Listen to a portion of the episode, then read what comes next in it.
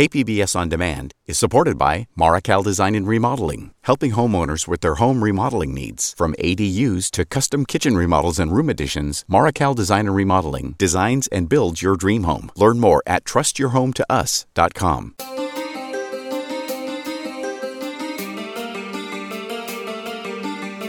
Welcome back to another edition of listener supported KPBS Cinema Junkie podcast. I'm Beth Accomando.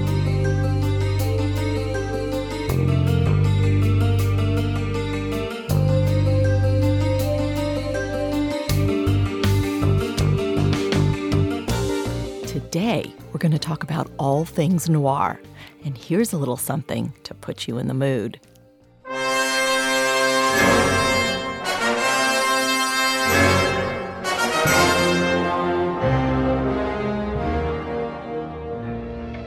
It was a hot afternoon, and I can still remember the smell of honeysuckle all along that street. How could I have known that murder can sometimes smell like honeysuckle? I think I'm in a frame. Don't sound like you.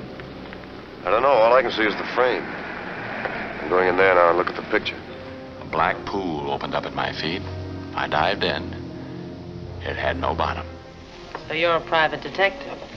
I didn't know they existed except in books, or else they were greasy little men snooping around hotel corridors.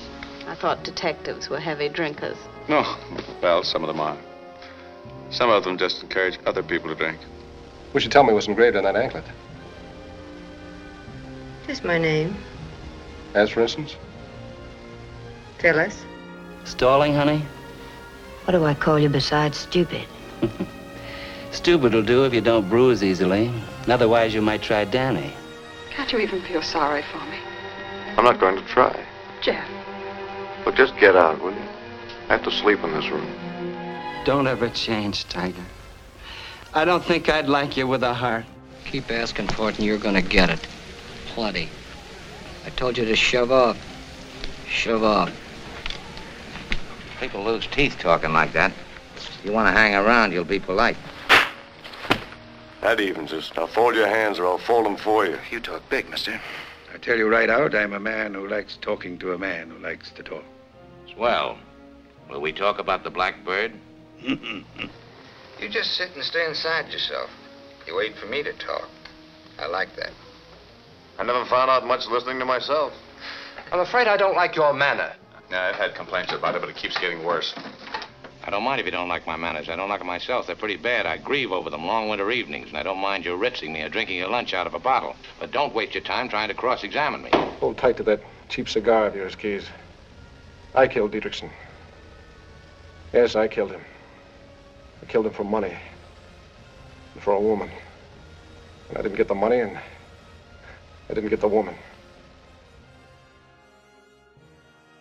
Since I'm co presenting a year of noir in San Diego at the Digital Gym Cinema called Noir on the Boulevard, I wanted to devote an entire podcast to film noir. And there's no better person on earth to speak to than Eddie Muller. So I'm thrilled to have as my guest a man who's known as the Czar of Noir.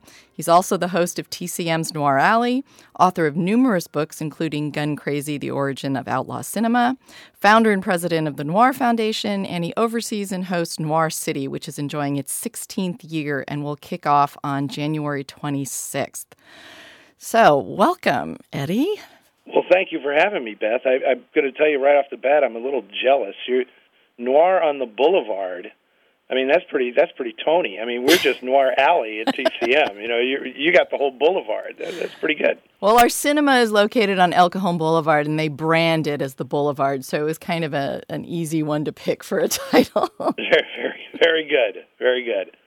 And I want to stress in your, I thank you for that lovely introduction. And um, the Noir City Festival that you refer to is taking place in San Francisco. Just to, to be clear about that. Yes, and we're going to talk about your film festival in a little more detail coming up. But first, I wanted to start with a clip from Gun Crazy because Peggy Cummins, the star of that film, just passed away. When are you going to begin to live? Four years in reform school, then the army? I should think they'd owe you something for a change. What's it got you being so particular? Look, let's not argue. I'll. I'll hock my guns. could give us enough dough to make another start. There isn't enough money in those guns for the kind of start I want. But I want things, a lot of things, big things. I don't want to be afraid of life or anything else. I want a guy with spirit and guts. A guy who can laugh at anything, who'll do anything. A guy who can kick over the traces and win the world for me. Look, I don't want to look in that mirror and see nothing but a, a stick up man staring back at me. You better kiss me goodbye, Bart. Because I won't be here when you get back. Come on, Bart. Let's finish it the way we started it, on the level. You knew her well. You wrote a book about the impact of the film that she so memorably starred in. What was her impact on noir, and what's kind of her legacy? Well, it's probably one of the great performances in all of film noir, certainly when it comes to female roles, I'd say. I mean, I've described that character and, and Peggy's performance as the most ferocious femme fatale in film noir. And uh, I, I think that, that pretty much sums it up. And it, it is uh, sad. This is actually the first time I've talked publicly about it since Peggy passed away. And I had just seen her in November. My wife and I took a, a trip to London, and uh, we we visited with Peggy, and she was in great great spirits, and we were making plans to um, to do more of our travel to various festivals around the world. You know, introducing a new generation of of people to this film, and uh, and, and Peggy was always a such an important part of that show. You know, it's so that is her cinema legacy, really, and and she's not alone in being one of those actresses that sort of the legacy will will all revolve around this one movie. I mean, she made a lot of other really good films, but it's it's this one that stands out. Uh, but for me personally, it, it was just getting to know her as a very special person uh, who was so not a star and was so down to earth. And uh, you know, when we went when we go to London, we'd stay in her flat, and she'd cook for us, and she was just a charming uh, woman who taught me more about just uh, dignity and how to go through life and how to age gracefully. Uh, lessons that the movies don't necessarily teach you, but I I felt very, very fortunate to uh, to know her. You mentioned the word ferocious in defining her performance, which I think is really accurate. What was it about her that kind of made her just leap off the screen in that role? I think she just gave it her all, really. I mean, she was so not that person. The character, as written, was described as a delicate prairie flower. That was that was written in every iteration of the script. There was that term. The whole crux of it was that there was this tiny little woman who loved her sidearms and wasn't afraid to, you know, she wanted action. And uh I think a big part of of why she gave was able to give so much is that she had left Hollywood. I mean, this really was the last film she made in in America. She she'd come to America. She was going to be groomed by Darryl Zanuck at 20th Century Fox to be the star of this big, uh, colossal production, Forever Amber. They started making the movie, and then he pulled the rug out from under her and said, there are various stories about why she was removed from the production. Either she was too young to be doing the things she was doing on screen, which would get the film in trouble with the Legion of Decency, or she just wasn't sexy enough, in Zanuck's opinion. And so she had left and gone back to England. At the last minute, the King brothers, who produced Gun Crazy, said, "Yeah, Peggy Cummins, we'll get her to play the part," because they didn't have an actress for this this role. Knowing that this was it, that she was going back to England and she was going to get married, and she wasn't sure that she was going to continue acting. I think she just turned it all loose in this performance. There was there was nothing you know, there's no going back. It's like I'm giving it everything. Well, I want to backtrack a little bit to talk about noir in kind of broader terms, just in case there are any people out there who are not familiar with it or want to learn a little bit more about it. But for you, kind of what are the elements that really define noir? What are the things that a film really needs to have to be classified as noir? Well, that's a that's an interesting way of looking at it, and it's a, a lot of people approach it that way. Like you know, uh, stylistically, there has to be you know it takes place at night. There's rainy streets. Guys have to be wearing hats. There, you know, uh, there's got to be a femme fatale lurking around somewhere. You know, that to me, that's all window dressing.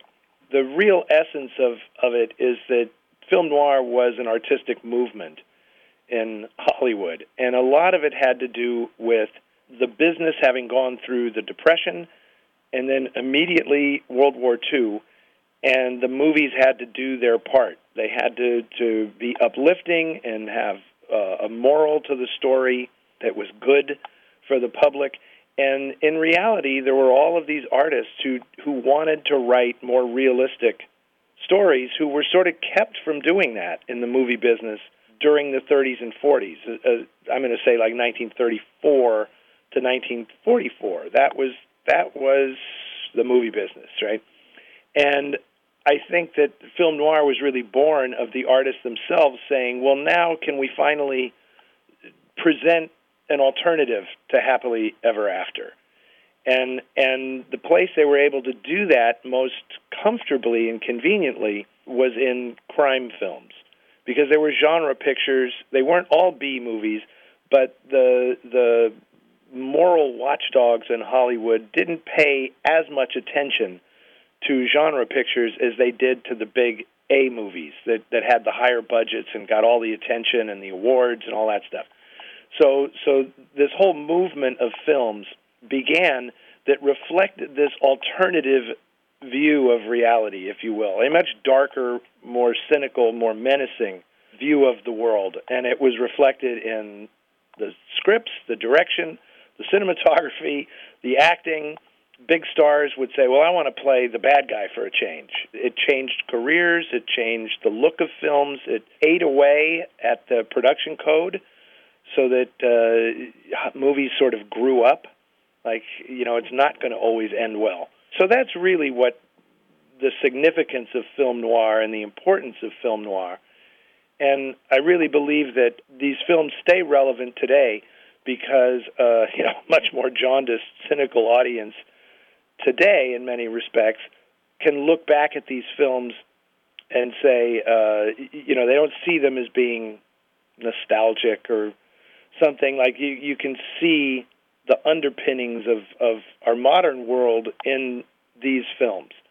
You talk about window dressing separate from kind of what defines it for you, but I think that what you're addressing is this kind of this notion of the tone and this, the themes and those are the things that I think really do define noir. I mean, to me, it's kind of like that gray area. It's always about, you know, things that are not clear cut. There's, you know, there's so much of this gray area in those films and moral ambiguity, and mm-hmm. and um, that's what I found so fascinating about them. So, and and also the other thing about that, I was looking at your list of films that you've got coming up for Noir City, and I think I'm not sure if there's any other genre, maybe horror, but that has just the titles alone are just so wonderful. I mean, you've got I Wake Up Screaming, Among the Living, This Gun for Hire, Quiet That's two Please. movies. That's two movies, by the way. I Wake Up Screaming yes. and Among the Living, not I Wake Up Screaming yes. Among the Living. Although that would be an interesting one. Well, some sometimes I pair movies as a double bill just to see them on the marquee. but the titles are great.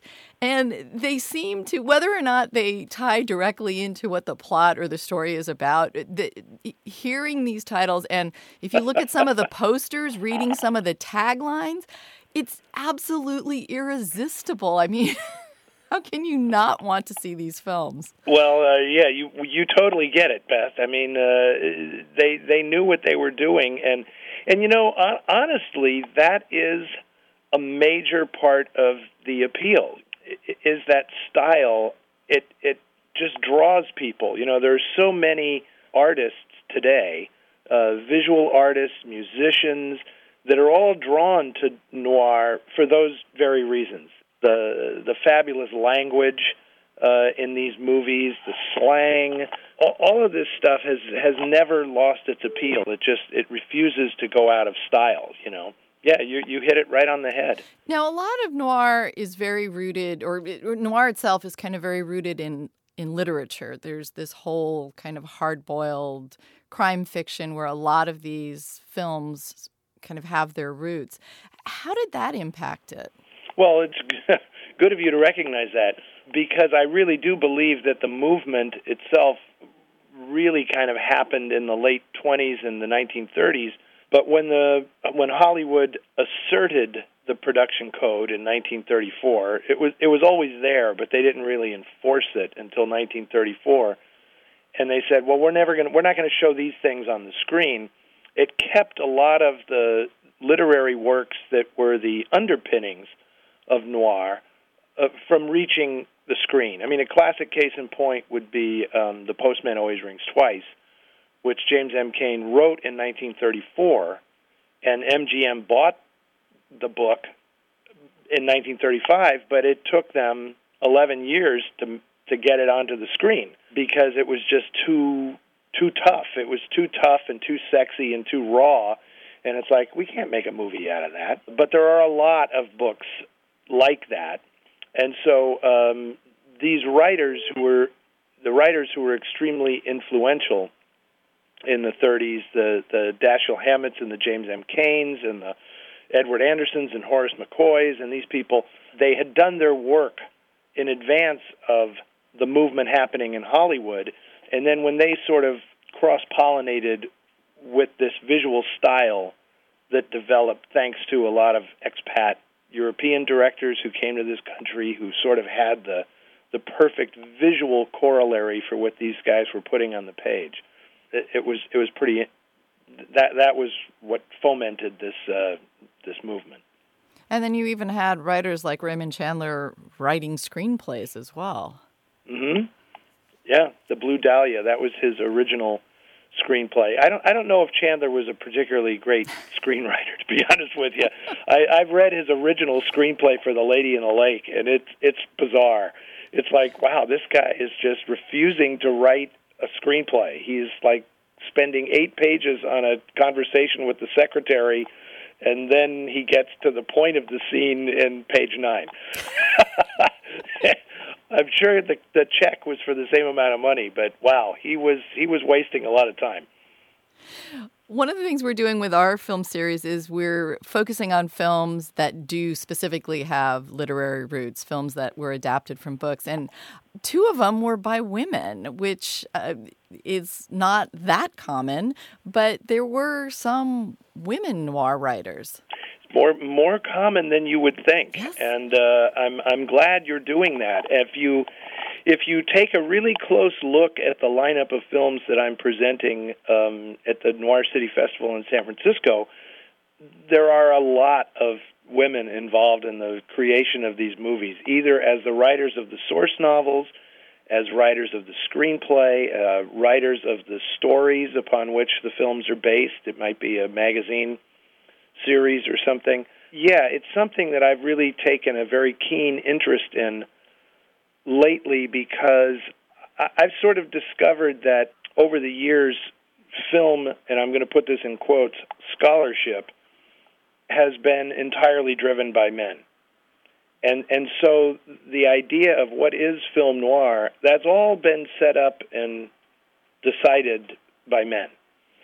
And it always amazed me as I watched more and more of these films that there were certain movies that were left out of the discussion.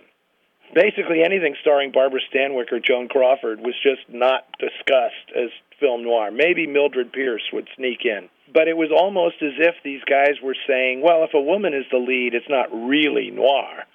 Because we know that film noir is about men being destroyed by evil women. That's that's the point of it, right? And I could not disagree more.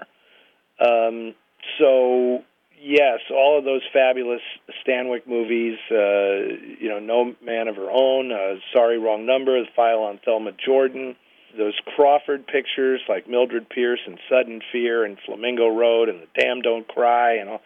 Uh, and and lots of others. Picture that I restored called Woman on the Run with Ann Sheridan in the lead. You know that's a terrific film that was very overlooked and yeah, I think women played a much bigger role in this than than people realize. In in the industry in general, they they played a huge role, but they weren't really allowed to have the the glory positions that allowed historians to to focus on them, right? And um, I've I've tried to kind of balance it where it makes sense, uh, like through the work of this woman Joan Harrison, who was Alfred Hitchcock's protege, and became a writer and producer uh, on her own, and made some terrific noir films in the 1940s, and then ended up producing Alfred Hitchcock's television show.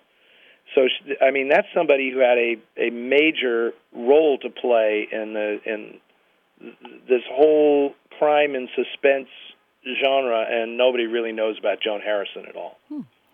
Well, I have to say that it's the women in noir that pulled me in because I grew up in the 60s and I remember being so frustrated with like these Doris Day films and stuff that I was being told was like, oh, you know, this is what female role models should be like, and I'm like, they they were so repulsive to me, and I was. I, that's that's strong. Don't say that about oh, Doris Day. I I'm love Doris sorry, Day. I know, but it was tough as a kid. So to me, it was like I was. I loved characters like I loved the Bond films with you know like Pussy Galore, and then noir because the women noir. I I always got this people would you know push back and say like oh but aren't those films so misogynistic and women look so bad and i was like but they're in control sometimes they may make bad choices and they may meet bad ends and you know the films may not hold them up as role models but these were women who frequently operated like men who like were driving the plot for good or for bad and i just was riveted by them you know people like Barbara Stanwyck in Double Indemnity and Jane Greer and Out of the Past and Lana Turner and Postman Always Rings Twice. I mean, my dad was a, a, movie buff, and so he took me to these films when I was like a little kid, and those films just.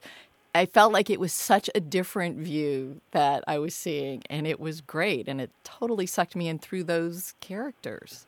Yes, I, I couldn't agree more, and they continue to exert that that thrall over audiences today. I mean, my audiences for the Noir City festivals are completely mixed in terms of gender. I mean, at times I'm almost convinced there are more women in the audience than there are guys. And it's certainly true. I have found this to certainly be true the younger the audience is.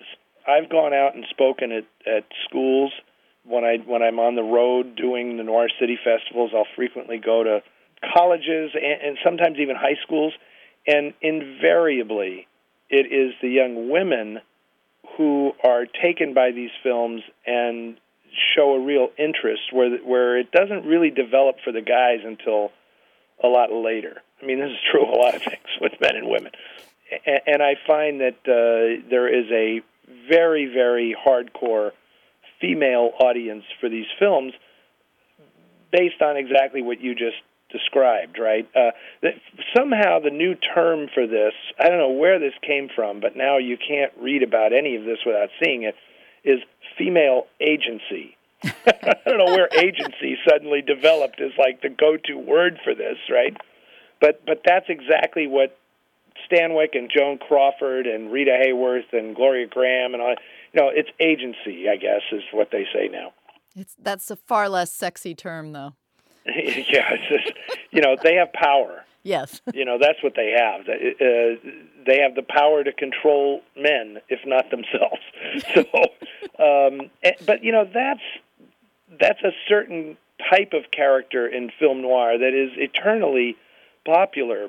But but also when you watch enough of these films and people who come to your series, they'll certainly come away with this is you know that's not all that's in these movies in terms of of the women. Mm-hmm. is is not just the femme fatale. I mean in these movies it is clearly stated that the only hope the guy has is the right woman. And for whatever and the right woman is always shown in these movies right? I mean she's a uh, a self-reliant upstanding self-respecting career woman. Always always and the guy always makes the mistake of choosing the gold digger, the sexy gold digger instead, and it all ends up badly. I mean, it it was. I find these films to be, in some ways, very subversive, in that they were telling people at that time, you know, you're better off letting women be independent and and a bit liberated and and self-reliant because they're going to be more uh, better citizens. right? The the woman in this movie that is always the villainess is the one who I'll just get the man to do it for me. And that's the moral of so many of these stories, really. Very timely moral, I think. Well, and there's some interesting twists on it that you're highlighting in this festival too. There's a film that I saw recently that I hadn't been familiar with, Wicked Woman, with Beverly Michaels. Why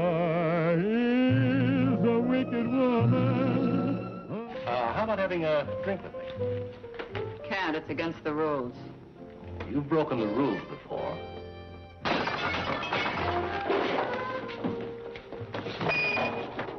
What happened? He was reaching for something and slipped. She has everything. And every man wants what she's got. You'll hate every vicious bone in her body, but you won't be able to get her out of your mind. Be among the first to see Beverly Michaels in a sensational performance as the girl who was stripped of all decency by uncontrollable desire. She is a fascinating character because she's she's kind of the femme fatale, but she's kind of a victim, and she's doesn't necessarily have to get punished for her behavior exactly, and she's very striking. But she's an interesting kind of twist on what people may think of as the conventional femme fatale. I I totally agree. I totally agree. It's kind of a goofy movie in some respects, but what you're referring to is, uh, and I don't want to give any spoilers know, or anything, uh, but yes, it plays with the conventions of the femme fatale, and and I would I would suggest that you know people who think that the femme fatale is uh, this evil character look at some of the classic examples in these movies, like Gilda, right, where I don't think she's a femme fatale at all. I think she's just trying to survive the craziness of these two men who are in love with her. Or um, one of my favorite characters is um, Yvonne De Carlo in a movie called Criss Cross, where she basically gives the the feminist manifesto at the end of the movie when she realizes that Burt Lancaster has screwed everything up, and she says, "You know, I can't help it if you don't know how to take care of yourself. I didn't ask you to do this stuff for me." I have to get away. You don't know what you've done bringing him here. I have to pack. I have to hurry. You're going away? You're going to leave me? Here? How far could I get with you? What kind of a chance would we have? You can't move. You couldn't last a day. Don't you understand? You need help, doctors. You could never make it. What do you want me to do? Let him get us both? Would that make you feel happier? Does that make sense to you? No. That'd be more. Why did you have to come here in the first place? Why? Why? It was all working out. Everything was fine. Papers said you'd be in the hospital for weeks. All those things you said to me. You weren't lying. You meant it. I know you meant it. You loved me. Love, love. You have to watch out for yourself. That's the way it is. I'm sorry. What do you want me to do? Throw away all this money? You always have to do what's best for yourself. That's the trouble with you. It always was from the beginning. You just don't know what kind of a world it is. Well, I'll know better next time. Well, people get hurt. I can't help it. I can't help it if people don't know how to take care of themselves. I'm sorry I can't be like you. I'm not like you. I wasn't born that way. It's fantastic. It's one of my favorite scenes in film noir. And and yet people will still review that film and say, "Oh, it's about a woman who who destroys these men." And it's like uh, the movie I'm watching is the opposite. It's a movie about men who destroy this woman who just was trying to get on with her life. Well, I think a lot of sometimes people go in with a certain set of expectations and don't see beyond that. And to me, noir has always been this place where there seems to be so many layers to what's going on. And that's why, that's another reason why I think they hold up so well now is because you can see just the surface of, you know, what might have made them popular when they came out. And then you can read more into it and, you know, kind of dig beneath. And they just seem to hold up well because we can keep finding new things in them. Uh, I, I, I totally agree with with that. Yes, and and it's interesting because you know I've been doing this for a lot of years now, and it's fascinating that uh, as a researcher and a writer, one of the things that makes the subject so interesting is exactly as you describe. Uh, when you learn about the the political climate of the time these movies were made, what was actually going on in Hollywood, the lives of the people making these films, all of this plays a part in the individual films and the the noir movement in general, right? And so there's endlessly fascinating stuff that you can read into the movies or learn or in the movies. But then here we are decades later and you can just watch the movies as these fabulous entertainments and it's it's fascinating because these movies were born of a very complex, difficult, uh, almost a time of crisis in the country and in the movie business. And yet today, people watch these as as comfort food.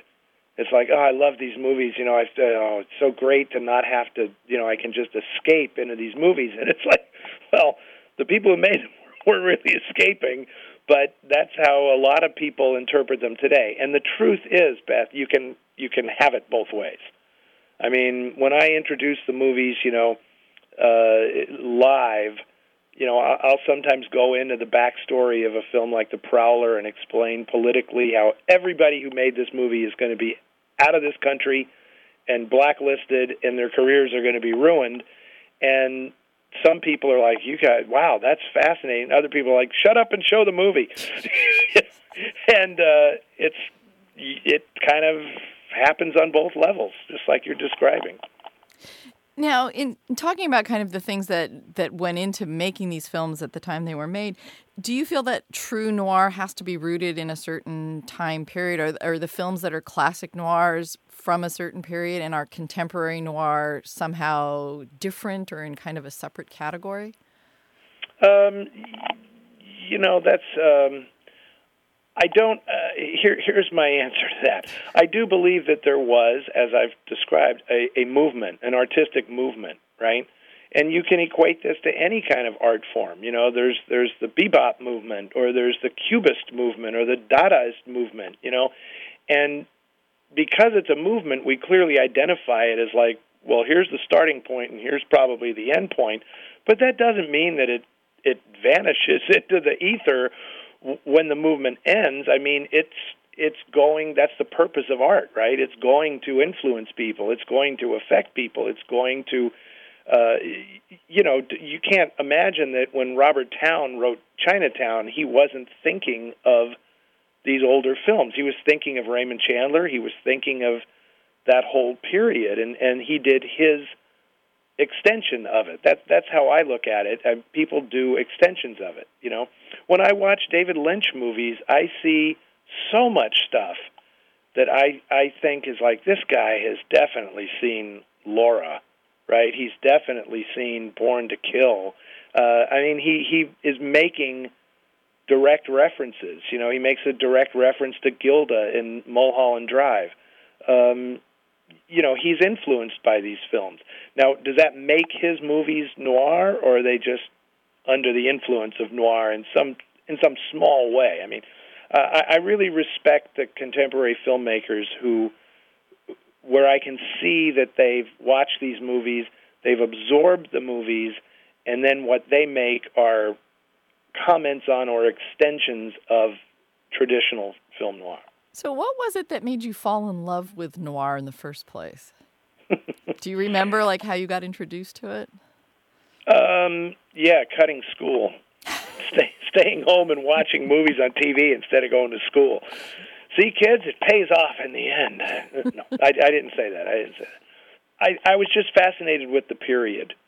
It, it was the time period that that really interested me uh, because it was so different from the era in which I grew up. I mean, I was come on, I came of age in San Francisco during the late '60s, early '70s. You know, uh, Summer of Love and hippies and all that stuff, and and yet my my dad, who was a uh, a public figure in San Francisco, he was a newspaper guy, a sports writer.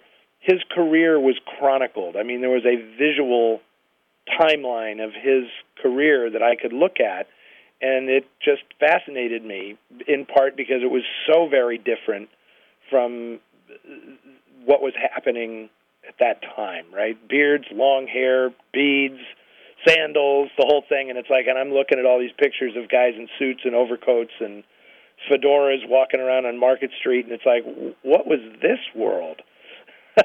so, so that was definitely where I started to pay attention, and then when I found these movies, I've said a hundred times, it was like when I started watching noir when I was a young kid, it was felt like I was watching my dad's home movies, especially the boxing ones. But but that was it. I mean, I'm there there there was definitely that connection. And my dad because he was around the boxing game, he guys like that were I, I was familiar with them. You know, trainers and fighters and all this kind of stuff and they were like right out of a film noir. So uh, I, I always had a feel for it. Did that love for noir lead you to founding the Noir Foundation? Well, the foundation was a direct result of when we did the the first festival of film noir in San Francisco. It was so successful, so unexpectedly successful that we we made a ton of money. And the the first year we did it, I just did it, uh, you know, for the venue, and they kept all the money. and then when I said, "Well, this is really an amazing thing," then I, then I had to take it seriously and treat it like a business. And so I created this foundation. We rented the theater outright so that we actually kept the box office. But I never felt like this money was mine. I really felt like, geez, you know, um, what we need to do with this is is use the money to save films that I want to show that I can't show you know? And that's exactly what we do and we've been doing it for it's going on 12 years now that the foundation has existed. And you know we've restored and or preserved like 20 movies uh, at least 20 movies in that time. You know it's a it's a beautiful closed loop. People come we sh- we show the film the money that we make we find a film that we haven't been able to show or that's at risk of being lost we restore it then we show that one the next year and then you know people come and see that and and it perpetuates itself and it's it's been a fabulous experience and you have some films that you're screening this year that are rare gems films that you can't just find on dvd can you highlight the ones that you're showing this year? Well the the restoration we did is a movie called the man who cheated himself that we're showing.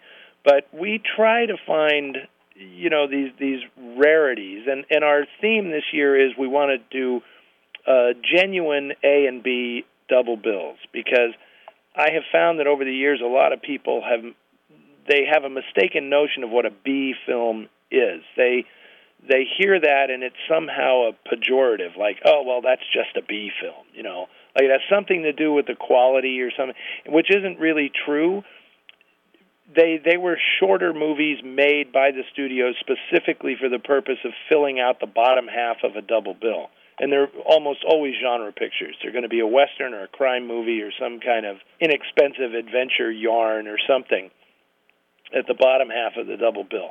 And so we wanted to put uh you know and and they're never like more than 75 minutes long. That's a, that's about it for a B.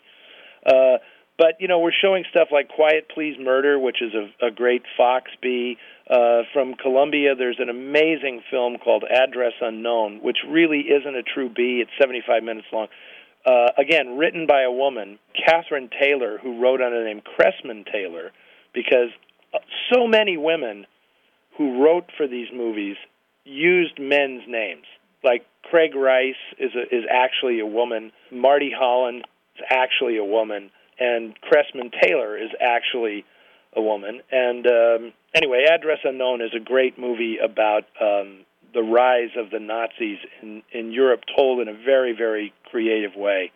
There's a movie called Jealousy that is one of the few Hollywood films by Gustav Machatý, who is famous for uh, making the film Ecstasy with Hedy Lamarr in the early 1930s, a film that we restored called High Tide that was a genuine B movie that is just fantastic. It's so inventive. I I love it.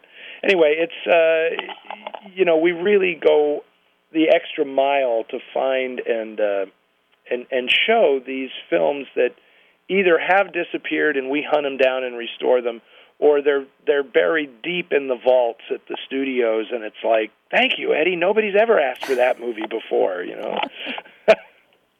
And you you mention in the like the subtitle for your festival this year it says uh, film noir A to B, so that's uh, representing your A and B movies. correct.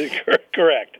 Yes Now, in programming these, how hard is it to make the decision of what to show? I mean, when we were doing it, we had twelve slots to to fill, and it was agonizing because you're torn between wanting to show stuff that people probably have never seen, as well as kind of showing some of the stuff that's so deliciously good that people are familiar with that is so much fun to see again on the big screen.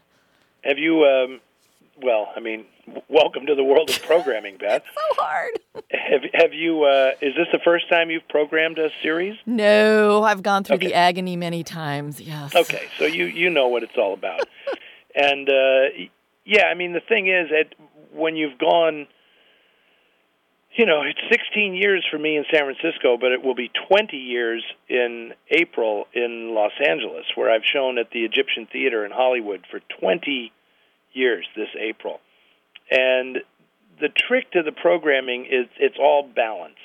To me, it's all about balance. I have found, see, the A and B show is a perfect way to put a more well-known A picture out there, and then pair it with something that is a real rarity. And and if it's not like the greatest film ever made, I say to people, don't worry, it's only 65 minutes long, right? You'll live. but not that they aren't all interesting to me. Uh, but what I've discovered that's really fascinating is some programmers I think they they're programming for themselves or they're programming for other programmers. So they obsessively want to find the most esoteric thing and say nobody's ever shown this before, right? And then 14 people come to the theater and it's like those 14 people get to feel like they're the smartest people in the world for the length of the show, right? All well and good. But the re- reality is the audience cycles you know i mean i i kind of consider when i watch the crowd come in i look and i say who's the youngest person in here and like you know are we getting any 15 year olds in here and what you have to realize is that 10, 10 years from then they're going to be 25 years old right i mean i've been doing this for 20 years now so i literally have had people come to my screenings when they were 13 right? And now they're 33. They're 33 years old. There's a lot of movie going in there. And I have found that it's always worth showing Mildred Pierce again. Mm-hmm. It's okay to show Double Indemnity again because there's somebody who's seeing it for the first time. Or maybe they've seen it but they've never seen it on a movie screen before. Yeah. Mm-hmm. And so you know, you you can't just focus on the rarities and be that uh that super discriminating programmer who says, "I found a film that nobody's seen before you." So I like to, you know, put, uh, you know, the something like the Blue Dahlia or Double Indemnity or Mildred Pierce on on a bill with a movie that nobody's seen. Yeah, well, in looking at your schedule, the double bills are great because it, it, it seems like it has something more familiar that can entice someone in who maybe is not a hardcore noir fan and will get them to stay for the second one, which is possibly that rare gem that they'll never see anywhere else. Believe me, Beth, I didn't think up this strategy. this is the way the movie business worked forever. oh, claim the credit. um, you kick off the series, your festival this year, uh, with "I Wake Up Screaming," and Victor Mature stars in this. His daughter lives here in San Diego, and she's going to be coming when we screen it here in San Diego. And we were starting our series with Maltese Falcon, which a lot of people look to as kind of kicking off the the noir cycle and she goes like no no no maybe you should consider my dad's film as the first one and she sent me an article about it so you're kicking off your series with that are you going to be addressing that kind of idea in any way? well, Victoria is going to be at my screening. Yes, so she's getting around. She's, she's working pretty good on her dad's behalf. Yes. That's not bad. Good, good going, Victoria. I mean, she did not consult with me before before I Mm-hmm. uh, I did this, but um, you know, she she saw it and said, "Wow, this is great. You know, uh, can I come?" so yeah, she will be at the screening in San Francisco as well. and are you kind of addressing? She's delightful. yes she is and are you addressing in any way like whether or not uh, the the dispute or the debate between I Wake Up Screaming and Maltese Falcon There's there there is no dispute. There's no I mean, dispute. it's the the reality is, you know, a, a movement has to gain traction, right? So Mm-hmm. more than one film has to be made, right? I mean, I Wake Up Screaming looks much more like a film noir than the Maltese Falcon, Mm-hmm. but the Maltese Falcon was the huge success. And and Humphrey Bogart, his attitude in that film is what set the tone for the entire film noir movement. I mean, it's that that character of Sam Spade is what the American public responded to, right? I won't play the sap for you and all that. That that's legendary. There's really nothing about I Wake Up Screaming that's legendary, but it certainly uh, had the look and it had the feel of of noir. Uh, you know, the flashback story, the whole thing. It was a. I Wake Up Screaming was a huge. Uh, the novel was a huge influence on Vera Caspary, another woman, who wrote Laura. The novel Laura was inspired by Steve Fisher's novel I Wake Up Screaming. So this is how a movement builds. You get these artists all kind of influencing and inspiring each other, and then it happens. And I'm much more interested in how that works than I'm interested in saying, well, this is the first one, obviously, and anybody who doesn't think so is stupid. You know, it's like, who cares? Who cares what the first one is? You know, I can go. uh, Let's go back to the cave paintings and find the first example of, of noir on the, on the caves. And you're ending the festival with a film I love, which is Big Heat. And there's so much good stuff in this film. You've got Gloria Grahame, you've got a young Lee Marvin. What is it about this film that you particularly enjoy? Uh, I enjoy the story. Uh, William P. McGivern was the the guy who wrote this. He was a, a crime reporter turned novelist, and he wrote a really tight, brilliantly structured revenge drama that is like I've always referred to it as the Dirty Harry of the Eisenhower era, and, and that's really what it is. And I think Glenn Ford is is perfect in this film, and and the um, the combination of his really tough, stoic guy on a mission, that character contrasted with Gloria Grahame's sort of dopey, funny, but just as wounded character. It's it's great, and and she's fantastic, and I it's obviously one of Fritz Lang's best films that he made in America. This is the first time I've shown it in San Francisco at a noir festival, so it finally was the perfect time. And you're also showing a Hitchcock film, The Shadow of the Doubt. And, you know, a lot of people, I think, kind of pigeonhole Hitchcock as master of suspense and, and think of him in a very particular way. But he really has done some quality noir films. Well, I certainly think so, and and I know there are people who say, well, it can't. It you know, Hitchcock's his own thing. It, You can't classify him as film noir, but I don't know. Shadow of a Doubt, Strangers on a Train, I Confess, The Wrong Man. The, these all strike me as being stories that are are completely uh, noir, and uh, of course, Strangers on a Train, written by Patricia Highsmith, woman. Thank you very much. and of course, my favorite film of all time, In a Lonely Place, based Oh, on a yes. novel written by Dorothy Hughes, a woman. Thank you very much. So, um, you know, I, I just with the Hitchcock thing, a lot of his scripts, of course, worked on by his wife, Alma Reville. There you go. Um, I, I have no qualms saying that a lot of the darker, uh, even Vertigo, I will put on the list as a, a film that to me seems to be very much a, a noir, as opposed to things like uh, North by Northwest and right. you know the the kind of adventurous, fun Hitchcock movies.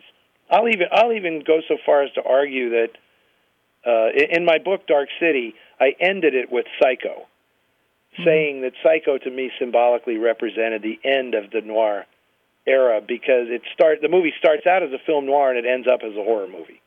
Mm-hmm. And it's like at a certain point, the psychology trips over into this psychopathology thing that was beyond anything that noir was ever about. And then it becomes horror. But the start of that film with Marion Crane deciding if she's going to rob the thing and escape, and all, I mean that's a classic noir setup, and it goes along feeling just like a film noir until she takes that shower, and then it's then it becomes something else. And of course, you know, as a writer, you're always looking for like the moment, the pivotal moment, and it's like there it is when cinema changed. You know, it changed in that shower, and uh, who knows, maybe. So your festival, Noir City, is going to be running January 26th to February 4th at the Castro Theater in San Francisco. So if people can't get to the festival, which is a little bit of a haul sometimes, but they can enjoy noir with you every Sunday on TCM. So tell us about that. yes, yes. Um, it's fantastic. I mean, uh, I've had a long, um, I guess I can say that now. I've had a long, lovely relationship with Turner Classic Movies, uh, going back to the early days of this century. And uh, and I was just thrilled when they finally said, "Well, how would you just like to do your own show?" And um, it's been greater than I ever expected. Uh, you know, they built me my own set. It's, abs- it's absolutely fantastic, uh, and I, I, I'm really enjoying doing this. I mean, uh, it, it you work very, very hard to fill a movie theater and get like a thousand people in there to watch a film, and then you uh, you do this stuff for TCM, and you realize you're reaching like incredible uh, amounts of people. and I, of course, am watching it on my couch at home, and realizing, wow, a lot of people are looking at this right now. Uh, but it's great, and you know it's it's fun to be part of what TCM is doing because uh, as it has turned out, uh, the network is sort of the the you know the the gatekeeper of America's movie legacy, right? I mean that's what TCM is now, and so um, it's while it's great fun, I also take it quite seriously because uh, this this is I hope how a lot of younger people are going to uh, experience classic cinema uh, these days. You know, uh, there there just aren't the number of rep cinemas that existed when I was growing up. I mean, I, I had to go searching on on you know TV pre-cable to find these movies when I was a kid, and now they, all I have to do is just watch TCM, and it's like this is fantastic, you know. So I'm I'm very thrilled that they asked me to do this, and I'm having a I'm having a ball, and uh, it seems that people are enjoying it very much. Well, it it always gives me great pleasure to wake up Sunday morning and see Noir Alley trending on Twitter, and Isn't that something? yes. Well, it's old movies trending on Twitter, and it's so, I love that. And it's so appropriate that it's on a Sunday because it feels like church. You know, you can just go in and worship. Well, I'm glad I'm glad you say that because uh, you know uh, some people wonder like why Sunday morning? Why Sunday morning? And I, I it makes sense to me. You know, um, I, I think that the audience that I really would love to reach are people who are more likely to watch on a Sunday morning. To be quite honest, uh, so it always made sense to me. Well, what better time? You can be a little hungover from Saturday night. You can be maybe contemplating sins and moral transgressions, and perfect for a Sunday morning. There you go. I, some of these movies are just like your your Sunday sermon. Well, I want to thank you very much for taking time to talk to me, and um, hopefully, we're going to get you down here for one of our films to introduce. That will happen. I am certain that will happen. I, I think I think it might be this gun for hire. So in March. So hopefully we can we'll be seeing you down here, and you can chat with our lovely fans at uh, our group is called Film Geeks San Diego, and we do year long programming at this little micro cinema. So we're we're a little nerdy about our films. That's good. It sounds great. I look forward to meeting you and uh, seeing you then. All right. Well, thanks very much. And also, uh, let people know where they can. You're very accessible on social media. So, where can people find you? Uh, uh, where do they find at Noir Alley? Uh, uh, is uh, or Eddie Muller? I mean, it's funny when you say, "How do they find it?" It's like I don't know. Do you type? I guess you type in my name. I think that's really how you do it. Uh, either on Facebook or Twitter, or you can do that at Noir Alley, or you can do it at the Film Noir Foundation. Uh, the the you know I, no aliases with me. You know I don't I don't hide on social media. I'm not anonymous on social media. So if you want to find me, it's really really easy. And where can people find information about the film festival if they want to get a ticket Uh, or? NoirCity.com. All right. It's as simple as that. Well, thank you again. It's been wonderful talking about noir, which is a genre that, or a genre or style. There's that argument too. Uh, yeah, good. You caught yourself there, Beth. Yes, that opens up a whole other can. I of know worms. that's a whole other can of worms. We can talk about that another time. Okay. Uh, but it's something that I adore, and I'm so glad that I had a chance to speak with you. It was it was entirely my pleasure. Thank you so much.